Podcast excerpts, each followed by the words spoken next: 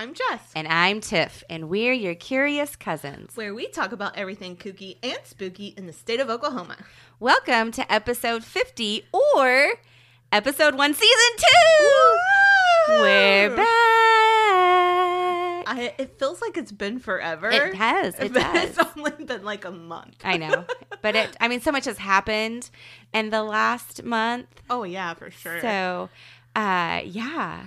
Hi, guys. How are you? it's good to be back. It's good to be back. It's good. And um, all of y'all been supportive of us, Mhm. taking our break. And even the sweet ones who have reached out and like, I can't wait for you guys to come back. I listen to you on our drives. That's so and humbling. the new listeners that we've that yes, reached out, yes. which awesome. so humbling. And so thank you. Welcome, cousins. Welcome back. Yes, welcome back. It's good to be back. Yes. How are you? I'm really tired, honestly. Like, I don't know. This week I've just been. It's just been. I've been tired. yeah. How about you? I'm I'm good. It um, you know, I've jumped headfirst into year number 11 at my school and teaching 5th graders and teaching science to 5th graders.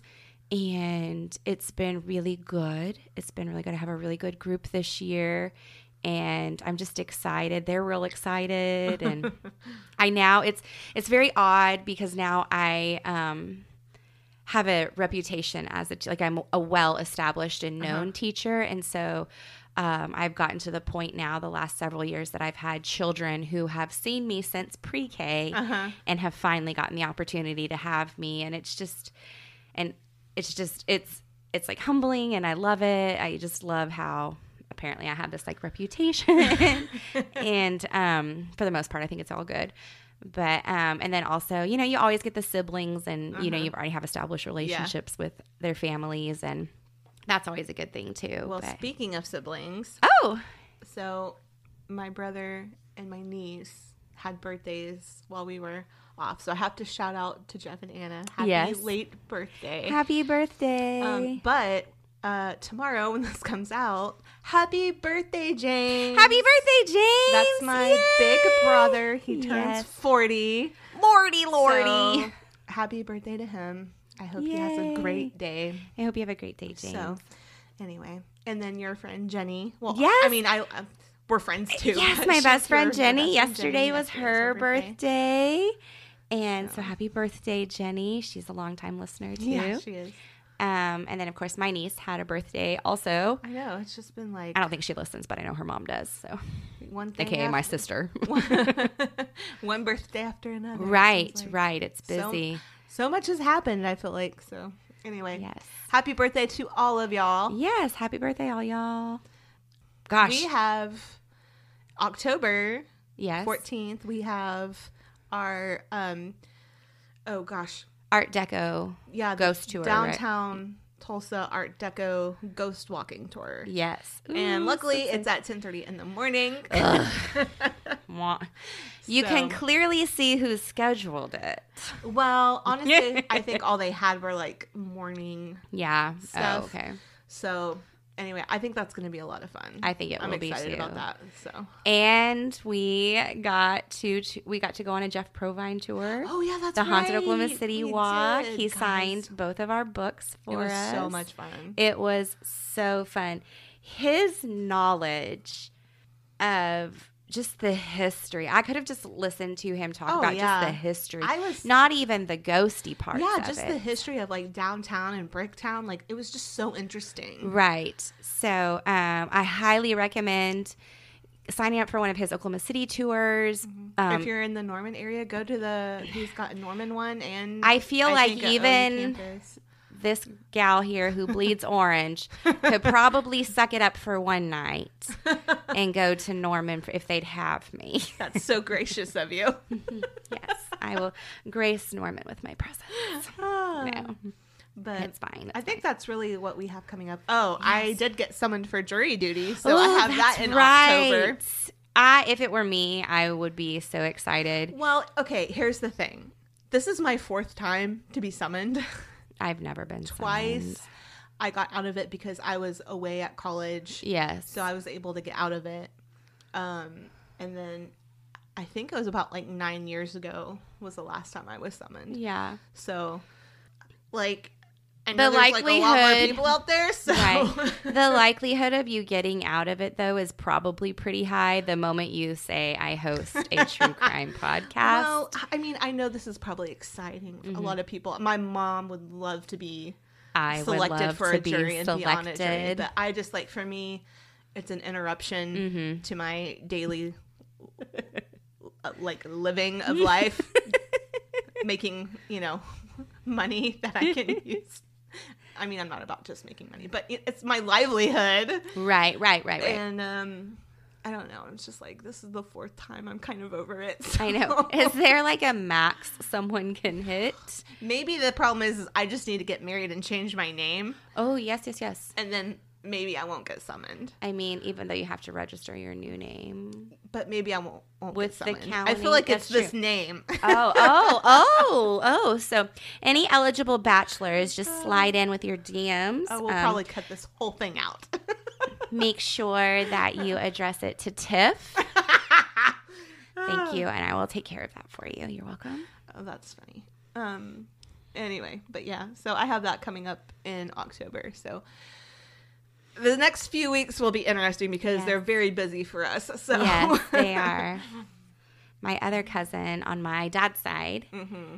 um, my cousin Rachel, another longtime listener, she had a baby, and I get to see it next weekend. I get to see it That's all exciting. weekend at my other cousin, our cousin, me and Rachel's cousin, uh, our t- cousin Taylor's wedding.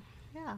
So my whole dad's side of the family is going to be there. It's going to be a good time. Yeah, that'll be fun. yeah, You'll have fun. to tell everyone hello. I will. I will. So All right. we are going to go back to our roots. We are. We doing it. started season one. We started the show off with Outlaws, famous Oklahoma Outlaws, and so this show, this episode, and actually the next episode, because It's this ended up to being huge. The two people we chose. I'm excited though. I am so excited. Um, the two people that we, or actually, really, the two couples we chose, Mm-hmm. if I am correct, uh, they just turned out to be have huge histories that we just yeah, felt it was necessary. really like we didn't even really share. talk about it. We just no, exactly. it was like, oh, I'm doing this, and you're like, oh, I'm doing this, and then it turned out like, Yeah, Hmm. well, this isn't going to work for us. So, Jess is going to go first I am. and tell me a story about some outlaws. Okay, I'm excited to tell you this. So I am doing Flora Quick Mundis and Ernest the Killer Lewis. Oh, I'm going to tell you right now, I have no idea who they are. I only know who they are because they're predecessors to my Right. I honestly, killing couple. I had read about her way back when I first read the um, Hundred Outlaws of Oklahoma book that we have and we use all the time. But like I, I didn't remember her really, if that makes sense, because there's so much in the in that book. But so I didn't remember anything about her, and I'm kind of glad I didn't because this was honestly super interesting. But uh, anyway, getting into it, my sources really quick are Wild Women of the West, Flora Mundis by Chris Enns from cowgirlmagazine.com, Outlaw Tales of Oklahoma by Robert Barr Smith, 100 Oklahoma Outlaws, Gangsters, and Lawmen by Dan Anderson and Laurence Yadon, Flora Quick, aka Tom King by Marshall Trimble from TrueWestMagazine.com. Okay, so getting just getting into it. I'm going to talk about Flora mainly. There really isn't much about Ernest. Okay. Um, He has a cooler name, though. So I won't really talk about him much until later. So let's just go ahead and let's just go ahead and get into it. So Flora Mundis was born Flora Quick in Holden, Missouri, in Johnson County in 1875. Her father, Daniel Quick, was a wealthy rancher and a farmer. He was married twice and fathered 15 children. Ooh. So what happened was he his first wife, I believe she died in like childbirth, Oh. and then he got remarried and had more children. I don't know how many was on each side. I didn't look into it that closely. Uh, Flora was the youngest daughter and was actually his favorite child. Oh. One source said that Flora possessed um, considerable talent. I don't know what kind of talent. Uh, maybe she was just really smart. clever. She was a clever person, so maybe she was just. I mean, I don't know. I don't know how what talent they were talking about. Right. Okay. She was talented, all right. At the age of 14, her father enrolled her at Holden College, and it was a school for the arts, so maybe she was artsy. And this was also in Holden, Missouri. Flora wasn't even at school a month before she left and returned home. It was said that she didn't like being confined to a classroom Oh. and she preferred instead to ride her horse around the family estate. Okay. Hmm In 1890, Flora's father died. At this time, I believe she was 15. Okay.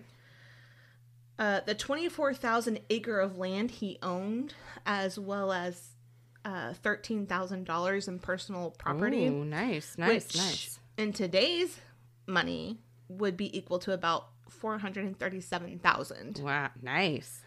Um, this was divided up equally among his children. So when he died, his assets, um, like I said, were divided among 10 out of the 15 children. And I believe this is because the other five children had already passed away before he had died. So I think they had died as children. It, like, so I think they were, you know, Yeah. Anyway, so Daniel had named his oldest son executor of his holdings, and in addition to taking charge of his of the finances, he assumed responsibility for his siblings. No. This older brother, and it never really gave the name of the older brother, but this older brother decided to send his headstrong sister Flora to a school in nearby uh, Sedal- Sedalia, I think is how you say it. And what he had hoped would happen was that while there, Flora would settle down and marry a man of good moral character. Um, yeah. That's exactly what she did, right? Flora did the exact opposite. Oh, rats. Yeah. I guess So- she wouldn't be on this episode if that's what she did. Right. So one thing about Flora was that she was considered to be beautiful. She was an attractive, clever, and charming young lady. Oh. And she was definitely she definitely will use this to her her advantage later. Um, after a very brief stay at the school in Sedalia, Flora dropped out and she married an older, disreputable man by the name of Ora Mundis. That was his name. Ora Mundis. Uh huh. I don't That know. sounds like a bad pun. well, it could be. That's just my opinion. though. and you know what opinions are like. hmm Well, Flora's family and friends tried to warn her that he was no good and not trustworthy, and that his only interest in her was her share of her father's estate. Of course, she didn't believe them. She thought Ora was exciting and handsome. You know, all the things. well, the couple, like I said, they were married. They had a very fast lifestyle. And by that i mean they Okay. spent their evenings in holden visiting the saloons along the main road of town. Both drinking and gambling. Yep they did this together. Okay. drinking and gambling. Uh, this got old pretty fast for the couple they quickly grew bored um, of this nightly routine so the newlyweds made the decision to take off on a hunting trip. This hunting trip lasted a year. Oh, when the like couple- a, a British honeymoon almost. yeah, I don't even know where the, where all they went, but they were apparently gone for a year. And then when they came back, they went back to Holden. And this is what's kind of funny. They bragged to anyone who would stop and listen to them about their run ins with the law and how the Indian nation feared them. And oh yeah. by the Indian nation, they were talking about the Pawnee, Osage, Kiowa, and Arapaho nations. so, So all four of Indian those, territory. all four of those nations apparently feared the two of them. okay. They warned the residents of Holden that they were, quote, bad, bad people, Oh. that they oh. were not to be trifled with. if you have to say that, then you're probably not that bad.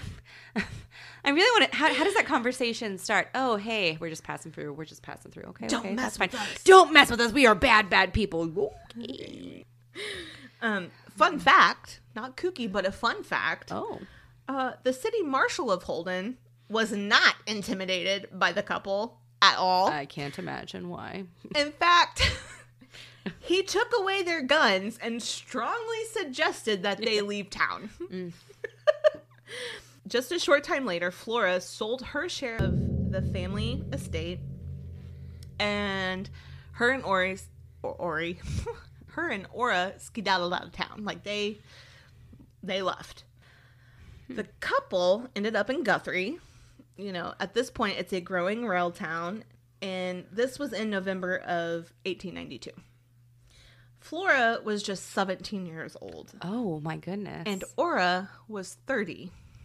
oh, And I mean, granted, I know times back then were different, but my niece is 17 years old, and honestly, I can't even begin to fathom her being married at this age.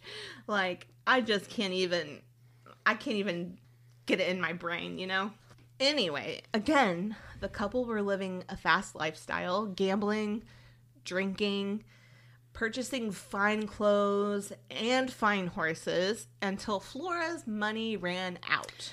Oh, Guess who made himself scarce when that happened? oh! I can't, Ora. can't imagine. Ora. Why? Well, now desperate and penniless, Flora turned to prostitution. Oh, this that is not a turn. I believe I thought she was going to go down. So during Okay. during the day, Flora could be seen riding her horse through town dressed in an equestrian costume that she had bought with her inheritance before it ran out. One newspaper described that outfit as follows. She dressed in green and black gowns and, quote, wore upon her head a black turban trimmed with a gold braid which glistened brightly in the sun or under the electric lights. Ooh, Fancy, right? very fancy. So during her time in Guthrie, Flora became good friends with a madam and a gambler named Jesse White Wings. Mm-hmm. And the pair then began to steal horses. They went to horse thief. When they weren't stealing, the pair was trading their services for horses and money to acquire a place to keep their stolen livestock. They both, Both. have services. Yes. Okay. So Okay. Okay. Okay. Now- okay. now this is kooky. Flora's first uh, skirmish with the law had nothing to do with horse stealing or prostitution, shockingly enough. It had to do with a claim of assault against a prominent physician in the area. Oh. So, frustrated that this doctor declined her advances, oh, Flora oh, the doctor the doctor declined her. Okay. was like, okay, no, thank you, ma'am. Okay. So she was frustrated that her womanly wiles weren't working on him, and he said, no, thank you. Flora, I'm laughing. It's not funny. Flora falsely accused Dr. Jordan with attacking and trying to rape her. Oh. Oh my goodness. So Oh Dr. goodness. Jordan was convinced that a jury would believe the teary-eyed, tawny, complicated beauty. So he decided to get the heck out of Dodge Oh geez. and fled the territory rather than go to court. oh my goodness. However, this backfired on Flora big time. Oh. This allegation caused irreparable damage to Flora's business. One source said that Flora had become a madam and began uh, running a quote unquote boarding house at the intersection of 4th and Grant Streets for women only. So Oh, essentially okay, she okay. had her own brothel is what Okay, they're insinuating. So she was essentially running her own brothel. Well i didn't put this in my notes. I, I thought i did but i didn't. And the reason why it did so much damage was because um sh- a lot of her clients decided oh if she did this to dr jordan what is she going to say about us? So they exactly. wanted nothing to do with her. So Good, it good. it like caused her to like essentially lose money like because nobody wanted to associate with her because they were afraid that she would um, spout these false allegations about them. During the spring of 1893 flora brazenly started um, to steal multiple horses from hitching posts that were Oh outside stores and from family farms and ranches. She would then take the stolen animals to her hideout, and any animal that had a brand on it was quickly rebranded and sold in an area called Hell's Fringe. Ooh. So, kooky fact, kooky fact, Hell's Fringe was the imaginary border between Oklahoma Territory and Indian Territory. Mm-hmm. And I think it was named this by the early U.S. deputy marshals. Mm-hmm. Oklahoma lawmen didn't have jurisdiction in this area. Right. And they were forbidden to set foot in it. However, the federal marshals didn't have this hang up and could and Yes. would Yes. go and cross the border. yes. And I've never actually heard it referred to as Hell's Fringe before. In fact, I didn't even know that it had a name. I feel like I've heard that probably through reading and research that I Uh-huh. did um, this time last year. Because I definitely remember them saying that um, Oklahoma, like U.S. Marshals Mm-hmm. had to patrol the area. And I really, I thought maybe you had mentioned something similar to it when you were covering, what's his name? Uh, Bass Reeves, maybe. Oh, But maybe I don't- didn't but maybe I don't I didn't remember. remember, Yeah. but I could have. I don't remember But either. I mean, like, what a name though. Right. Hell's Fringe. I- I mean, ooh. I wouldn't want to go there. right. A couple of well-known lawmen from Oklahoma City named Chris Madsen and Heck Thomas tracked a few hundred stolen animals to Flora's hideout in Canadian County. Oh, and she was eventually arrested. So Flora had given herself the alias of Tom King, oh. and she did this hoping to confuse uh, the law by dressing in men's clothing Oh, and oh, oh, impersonating like a male bandit. oh. Give and and I will say, um, kind of from here on out, I will kind of refer to Flora as Tom, Yeah. just because that's what all the sources do. Interesting. But yeah, so she so she changed her name. She started going by Tom Tom King, and started dressing like like a male outlaw. So, given her rough appearance and the men's clothing she was wearing when she was arrested, the lawmen had no clue that she was a woman, and they didn't suspect. It was like they didn't suspect a thing. Like they didn't ex- suspect her to be a woman at all, from what I gathered. Yeah. So when Flora was apprehended, she told them that her name was Tom King. So she told them, I don't know if she changed her voice. I don't know if she Hello, my naturally name is Tom King. I don't know if she naturally had a husky voice. I don't know. Like I'm kind of like how did she get away with this? Right. Anyway, in June of 1893, Tom King was thrown in jail alongside a man by the name Oh. of Ernest Lewis. This is where I was thinking, God, if she gets arrested, how Mm-hmm. Long does it take before they figure out that she's not a he? They eventually do. Okay. so kooky fact, Lewis was nicknamed the killer right. He was incarcerated for murder and suspicion of robbing a train. Okay. Well, Tom and Ernest become fast friends. And Ernest convinces Tom uh, that train robbery was the better undertaking than stealing horses. Tom then agrees to help his new partner, well, help her new partner, I should say. Uh, it, Their gonna- help help their get- new partner. it's gonna get confusing. Um, so Tom then agrees to help the the new partner to escape the Oklahoma City jail and start concocting a plan to hold up a train. Oh my goodness. At this point, the lawmen are still kind of clueless that to the fact that Tom is actually Flora. I'm not sure if Ernest knows at this point, but being in jail in a cell next to him, I, I, feel like sure. you have to notice I'm sh- right. I'm it was sure it time would to not go be to the easy to hide restroom. certain things. yes. and um but i think that the lawmen still didn't really Yeah. know on june 27th 1893 tom revealed her true self to a persuadable guard so now they know Hey, big boy. right exactly one source said that flora seduced the guard and then locked him in her cell Oh, good night. She then let Ernest out of his cell, and the two took off on stolen horses. Poetic. I'm telling you, man. The two made their way to a place called the Outlet, which one source described as a 68 mile wide strip of land south of the Oklahoma Kansas border, and that the criminals immediately set their sights on robbing the Santa Fe railway train. Now, okay, side note here the Outlet. Okay. when I first read that, I immediately was like, that sounds exactly like No Man's Land. Yes.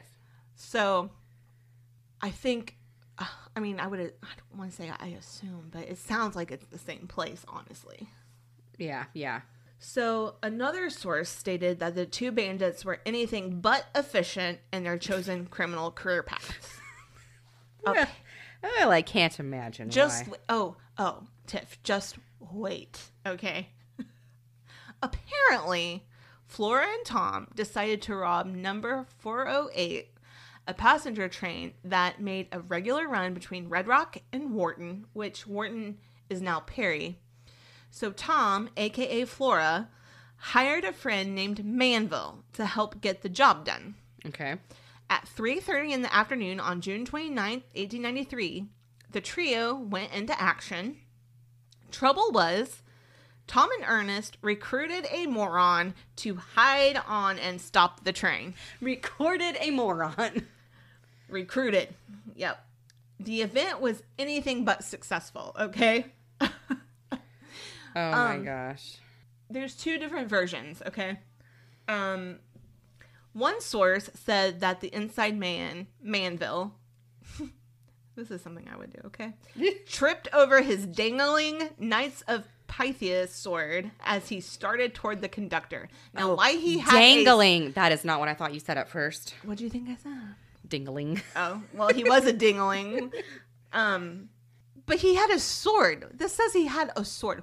Why? Why?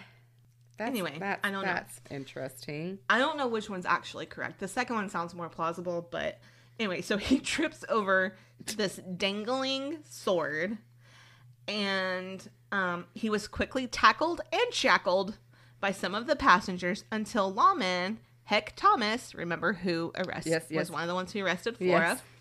arrived and took him into custody. Um, the source also described Manville as wearing a hat that was so threadbare that his hair was actually actually sticking out from most of it. Oh my his goodness. footwear were an old pair of worn out plow shoes, and that he was immediately committed to an asylum in Illinois. Another source said that Manville was carrying a rifle in his coat. He boarded the train in Oklahoma City and hid himself in the smoking car. When the train reached Black Bear Creek between Red Rock and Wharton, Manville was uh, was supposed to overpower the conductor and order him to stop the train. So Tom and Ernest were waiting there to board the train and then rob it. However, the conductor did not let the outlaw get the best of him. Okay? oh my gosh. The conductor was able to get a hold of Manville's gun, taking it Oh from him goodness. and knocking Manville out in the process. So either way, like it was like a cluster flop all the way around, you know. that sounds like a circus. I it, yeah, right. Manville was arrested, but not before singing like a canary and telling the whereabouts of Tom and Ernest.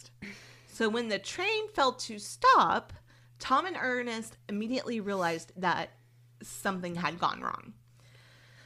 They made the decision to split up and go separate ways and then leave the area before law enforcement arrived. Ernest went in the direction of Colorado while Tom slash Flora stayed in Oklahoma. This one failed train robbery attempt was enough for Flora. Like she was like, I'm I'm done. And she decided to just stick with what she knew, which was horse theft. The law did eventually catch up to Ernest Lewis in Bartlesville in um, in Indian Territory, where he had been running a saloon in addition to running his mouth.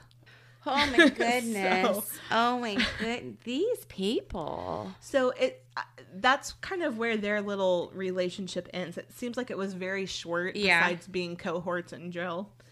But um, two deputy marshals came upon Lewis on November 16th, 1907, the day Oklahoma became a state. Oh my gosh. Unfortunately, so there were other things going on besides just Everyone was celebrating. Right. Uh-huh. Except for Lewis.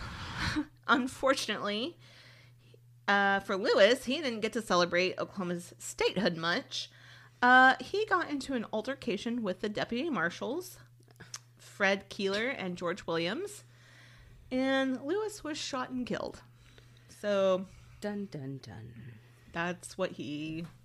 That's what happened to good old Ernest the Killer Lewis. The end for the him. End. So authorities searched all over Oklahoma Territory for Tom King. On July 12, 1893, Deputy Robacker of Guthrie spotted the wanted horse thief at a livery stable in town. She was sitting on top of her horse, um, talking to a few men around her, completely oblivious that uh, to the fact that she was recognized by a lawman. Right. She was then arrested and taken to the same jail that she had escaped from. Oh my goodness. Just like a month before, not even a month before. Oh my goodness. Now, this I will say this girl was clever. like not even a month later on August 8th, 1893, Tom broke out of jail again and fled to the town of Yukon, which is just about 20 miles west of Oklahoma right, City. Right. So the Cedar Rapids Evening Gazette reported on September 26, 1893. And this is what they wrote. Quote, the chase after King was marked by two incidents, one tragic and the other sensational. In the darkness, two parties of searchers mistook each other for horse thieves and opened fire oh, with Winchesters. Oh my goodness. Will Fightmaster, son of the sheriff, was killed. Another party of deputies discovered a young woman in male attire in company with a young man in a secluded spot in the woods. They thought, of course, they had caught Tom King, but this young woman turned out to be a well known railroad man's wife out for a lark. Ooh! Given some tea. Uh, Tom was eventually recaptured and taken back to Oklahoma City. This time, the jailer wasn't taking any chances and locked her into a steel cage. Oh, oh. So once again, her stay was only for a brief, short time law enforcement agents in Canadian County demanded Tom be turned over to them to be tried for horse theft. Our two favorite deputy marshals, Chris Matz and Heck Thomas, loaded Tom and several other prisoners onto a wagon and transported them across Oklahoma to El Reno. Surprise, surprise! Guess who managed to break out of jail for a third time? That's oh, right. I don't know. Little, little Miss Horse Thief. This happened on December 5th, 1893. I'm telling you, it at, was like. at some point, do you just say, you know, we gave it the college try. right. Let's move on. Let's just else. go. We got bigger fish to fry. Right. I know. But I know, I know, stealing horses and cows back then, that was a hanging offense. That was. It really was. So. She's lucky she didn't meet up with Judge She's Parker. lucky she's on was on the west side of the state, not right. the east side of the state. Exactly. So once again, the headline across the top of the December 8th, 1893 issue of the Cedar Rapids Evening Gazette read Tom King, the romantic horse thief, breaks El Reno jail in her third escape. She is bound to make a record. She is bound to make a record. So, okay, I have to read this to you. Just listen Well to what this article said about her. It seems there is no jail that can hold her. Even the Oklahoma City jail, which is considered the strongest in the territory, yielded before her magic art. She is very cunning and clever. The vigilant officers usually get her, but getting her does not seem to be uh, of much effect in curing the mania with which she is inflicted. She finds the same delight in horse stealing as other women would in reading novels or pl- playing croquet. It is her ambition to be the most famous horse thief of her generation, and already she has taken more of them than any man in the history of the Southwest. I just love how they used to write. I was so, like, exactly about to say, I was like, wow, just descriptive and float, like flowery, like 1900, you know, 1900s authors could really paint a picture. really good. Really paint. I Ah. mean, there's no question. None whatsoever. They make everything sound so much like better. Right, I, I right, mean, right. as in like um It's like make a bad situation like they make it sound like oh it's just another Yes, sunny afternoon. with a horse thief. So during the search for good old Tom's uh, recapture in the winter of 1893, a pack of bloodhounds were actually brought in to aid in the search. They're bringing out the big guns. Tom managed to evade all but one of the dogs. the dog followed her all across southern Canadian and Wichita counties to a spot near the um, Kiowa Comanche Apache Reservation, uh, the reservation line. At one point, she was able to gain the upper hand over the dog and prevent it from following her again. So on December 17th, 1893, the Guthrie leader reported that um, the hound had been shot at close range. Oh, didn't tell me his dog was gonna die. I know, I'm sorry. It was reported that next to where the dog lay was a piece of scotch tweed of an irregular shape and about the size uh, um, of the sole of a man's shoe. It was said to be a piece of men's clothing that matched Tom King's that she was allowed to wear in jail.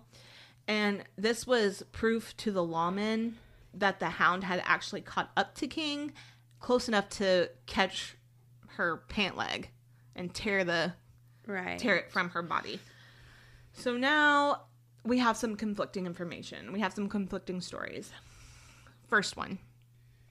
Between January and August of 1894, Tom kept a low profile.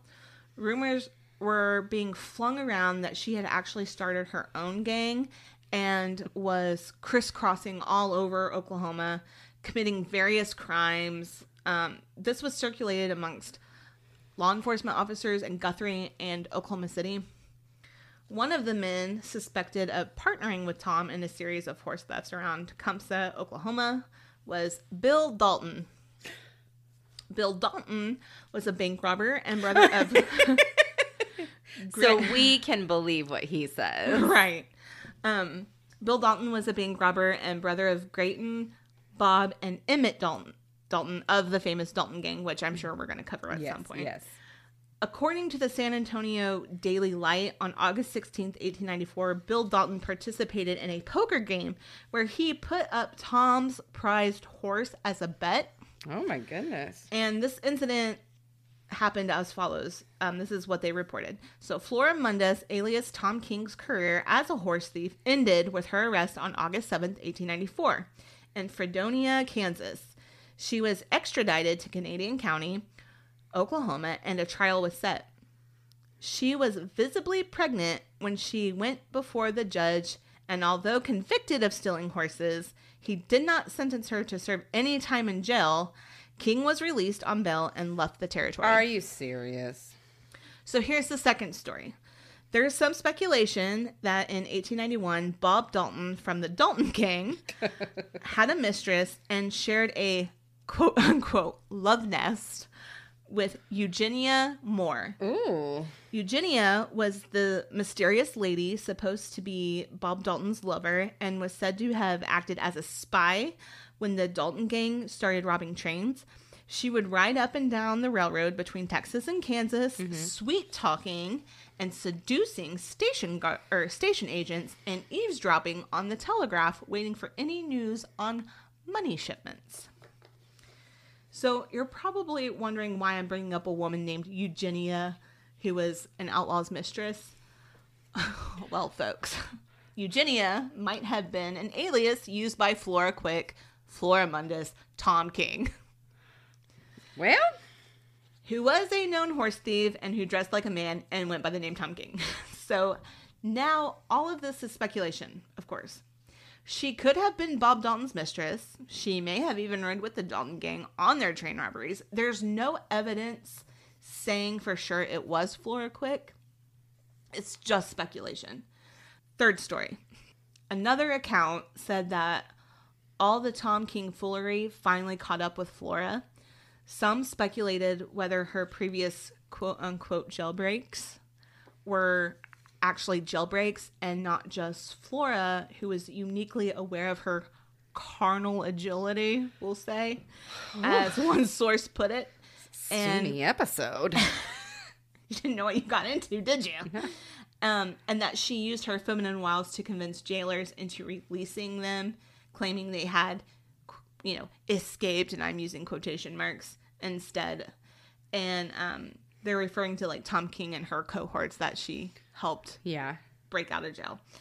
Um, after one arrest in 1894, Flora became pregnant due to either the embarrassment of her claims that it was a jailer at the prison who got her pregnant, or simply the expan or the expense of um, and the trouble of having a prisoner deliver a baby in jail. The expectant, cross-dressing, horse-stealing, train-robbing, promiscuous Flora Quick Mundis slash Tom King was released. Oh So- my goodness. There are so many speculations about Flora Quick Mundis. Her Tom- email signature would be Ugh, enormous. I mean, it's it's like it's just crazy. It's like even today, there's just so much speculation. So some think that she was the sixth man of the Dalton gang. She was attractive and was a real charmer. So it would be no surprise if it if she was Bob Dalton's sweetheart, like any of the Oh, any of the Dalton gangs. Um, as mentioned earlier, it was rumored that her real name may have been Eugenia Moore. And to further complicate matters, another persistent rumor is that she wasn't any of those people, but was actually Emmett Dalton's future wife, Julia Johnson. I'm telling you, this lady has all the aliases. oh my goodness. So, um, Flora's disappearance from this earth is just as puzzling and confusing as her true identity. Some people said that after Flora became pregnant, she moved to Tombstone, Arizona, where she was shot and killed while committing a holdup dressed as a man and calling herself Tom King. okay, okay, okay, okay. She's pregnant and then she's holding people up dressed as a man. I feel like Well, I don't, I mean, I guess we don't know how pregnant she was. I don't know how pregnant or if she was not pregnant at this point, but she Yeah. left Oklahoma while she was pregnant and left. Okay. I don't know the time frame. Oklahoma lawman Heck Thomas believed that Flora was killed in an attempted bank robbery in southern Arizona. Thomas told a reporter for the Guthrie Daily Leader that the description and the measurements of the outlaw shot at the scene of the crime matched those um, of the infamous Tom King. Now, she was also said she was like I think she was very short, pretty short of stature, and she was kind of petite, but she had curves and all the things. So like I think she had a very specific um profile. profile Yeah. that I like it wasn't like any other yeah. you know whatever but um I'm surprised there aren't pictures I know because, you know, during that time to prove that these outlaws were dead, they often photographed them. yeah I mean, that was that was a practice that happened well into the 1950s. right well So- but when you're like have like 50 million names That's true. That's I true. mean, there's just no telling. Um, another source has Flora quitting the outlaw life altogether and settling down to a nice, quiet life as a housewife. You imagine her? Some thought she had been killed in Wichita, Kansas in 1893, during a holdup there, and some think that she may have fallen victim not to a bullet, but to cancer, dying at Silver City, New Mexico in 1892.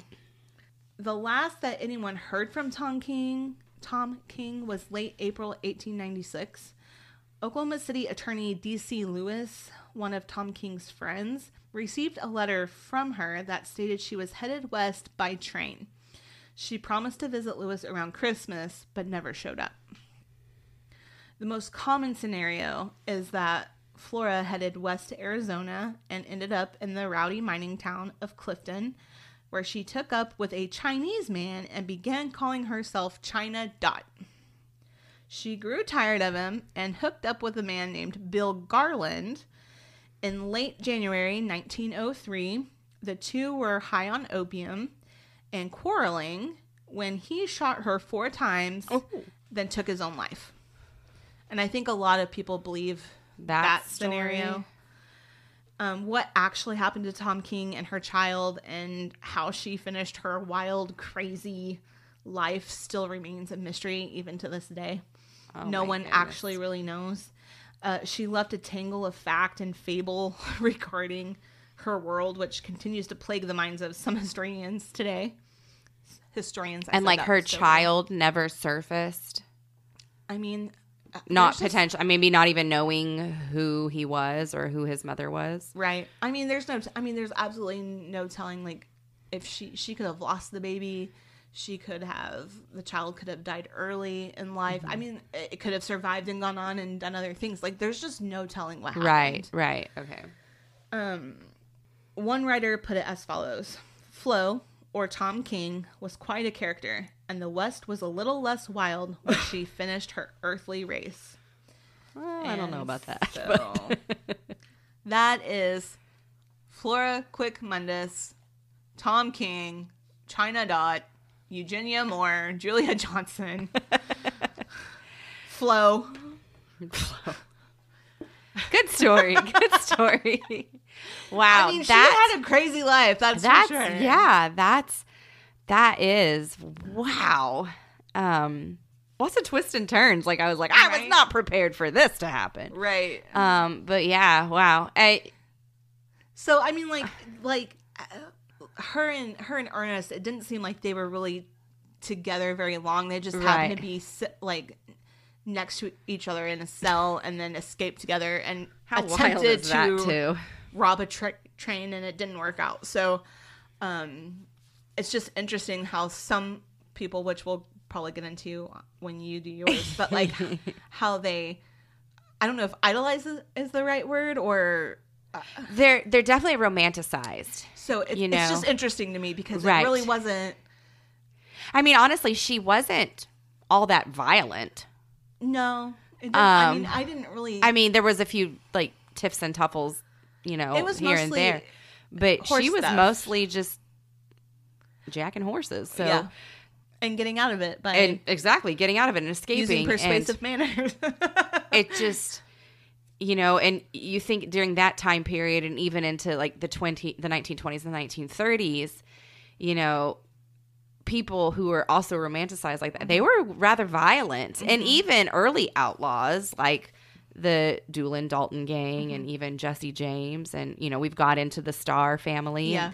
they were violent as well Yeah. and she really isn't violent but well, Um, and what's interesting is there's so many like.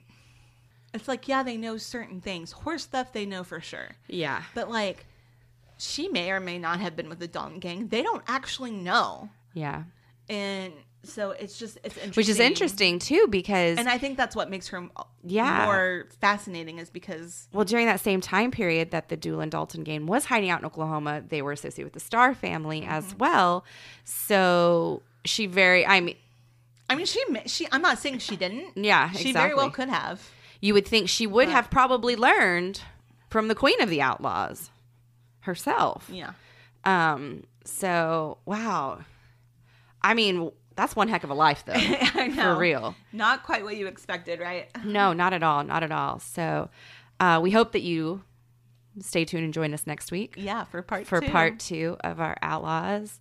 Mine, mine is a very, mine are very famous. Mine Yes. are very famous. So we just will focus a lot on their lives and some of their Oklahoma them being in Oklahoma. But yeah, um, everything stayed the same. Please rate, review, and follow us on your favorite podcast streaming platform. You can find us on Apple and Spotify and iHeartRadio and Amazon and Google. We are also very active on our Facebook and Instagram mm-hmm. and Twitter pages or X. Do we call it X or Twitter now? I'm not I really have sure. no idea.